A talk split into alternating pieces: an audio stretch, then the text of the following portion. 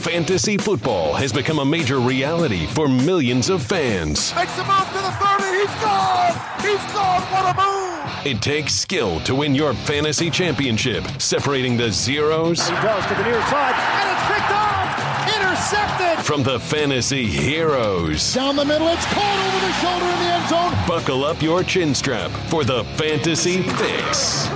We have a tremendous partnership with RotoRadar.net. Check out their site for all the fantasy insights you need. Today, we're pleased to be joined by Joey on behalf of RotoRadar.net. Joey, let's start with Thursday Night Football. Somebody's got to catch the passes that Josh McCown is completing. I know he only had 20 attempts, 14 completions, but a good game from Robbie Anderson. He got the most targets and he had a touchdown. You buying Anderson moving forward? Uh, yes, actually, he's he's been pretty consistent. He's started to separate himself from the pack, and I think he's somebody in a in a deeper league that you can at least count on as a wide receiver three or four, possibly a flex. Joey, when you look at this this team in New Orleans, everything has been focused on Drew Brees and his ability to be able to throw the football. Uh, but do you see there be is there any concern? Excuse me, any concern in the Saints and how they actually approach this game with the run game uh, and end up decreasing uh, Drew Brees' value?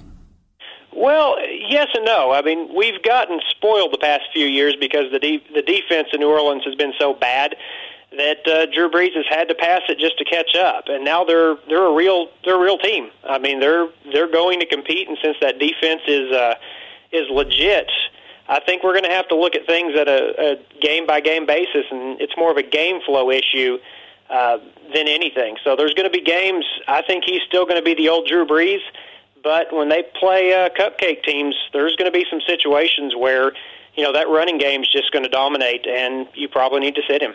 And we know the Bucs have only come up with seven sacks as a team all season long. It's the Bucs and Saints on Sunday. Fantasy Fix, Joey from Roto Radar.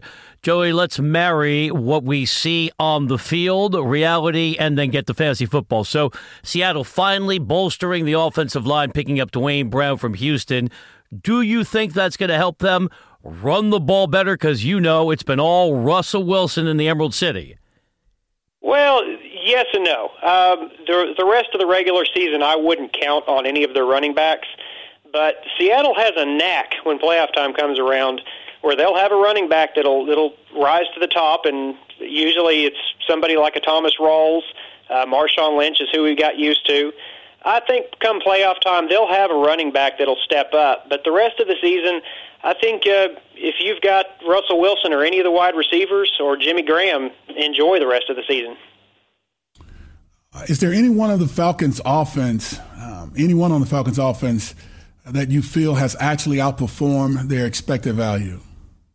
Ouch. Uh, you know it's been a bad year when your kicker, Matt Bryant's not even performing up to par. Um, really, the only person you can say that's that's returned uh, a good value has been Mohamed Sanu, and he's been extremely consistent. And for where you drafted him, I think you're very happy. But they they've just not performed now.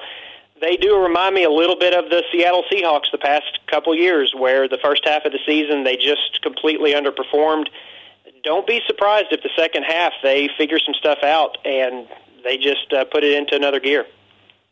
Joey, we spent a lot of time the last couple days talking about Deshaun Watson going down with the torn ACL, and we understand that football's a tough business. You got to make adjustments in fantasy football as well. So, no Watson means what for Will Fuller and DeAndre Hopkins? Um, I'm really, really bearish on Will Fuller because he was not this good last year with the the collection of quarterbacks they threw out there. So I really have to believe that it was his special chemistry with Deshaun Watson that's led to his breakout. As far as Hopkins, if you look back, he's going to get his targets. I don't think his ceiling is going to be near as high as it was with Deshaun, but he's still going to possibly return wide receiver one, low end wide receiver one uh, production for the rest of the year, as long as the the matchup dictates that. Joey, are there any guys after this week's performance that you are targeting as a free agent pickup? Quite a few uh, options here, depending on how deep your league is. Uh, Juju Smith-Schuster is the obvious one. If you're in a more shallow league, you, you need to get him because he's going to consistently score the rest of the year. Um, the the trade deadline brought some some really interesting changes. Uh, Kenyan Drake is one that I'm targeting in the deeper leagues, and if you're in a really deep PPR league, uh, you may want to start looking at Devontae Booker. Um, he's leading the team, uh, the running backs in targets. He's putting up at least ten points in three of the past four games that he's he's played. So that's somebody I'd look at. Um, also, you, you may want to look at Vernon Davis if you haven't noticed. He's borderline tight end one. And if you need a really deep, deep uh, tight end sleeper, uh, Dion Sims, now that Zach Miller's out, uh, Trubisky can't seem to throw to his wide receivers. So I would not be surprised if you see Dion Sims in a PPR league uh, average five catches a game for the rest of the season. Since we don't do a fantasy segment on Monday with all the content we have to dissect coming off of Sunday, let's wrap it up with the Monday night matchup. Lions and Packers. We know when we saw Brett Hundley make his starting debut, taking over for Aaron Rodgers. Hundley less than 90 passing yards. How much better do you think he's going to be coming off a bye week? I think long term he's going to have some good games. I'm kind of reluctant this week because the the Lions have been really tough. They've got some great cornerbacks, an underrated defense.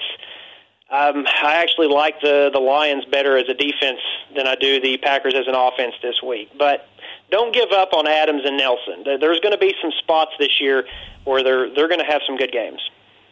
Joey Strong debut on the program. We appreciate the information. As we say goodbye, tell our listeners what they can find when they head over to rotoradar.net.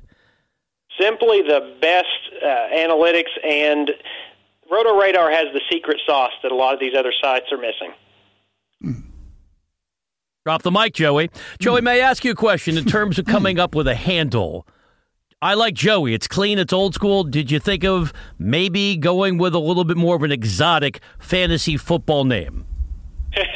I do have a DraftKings handle of DH Pro, but good old Joey works for me. That's it, Joey. Thank you. And, and I like the brevity, too, because you know we have a lot of content. Thank you, Joey. Thank you, sir. Joey, getting in and getting out, Kordell. That's the key on radio. Get in, get out, and I say back to you. That's all you got to do. You've been listening to No Huddle with Brian Weber and former Steelers quarterback Kordell Slash Stewart live on the NFL on TuneIn. 20, 15, 10, 5, touchdown. The National Football League is on TuneIn.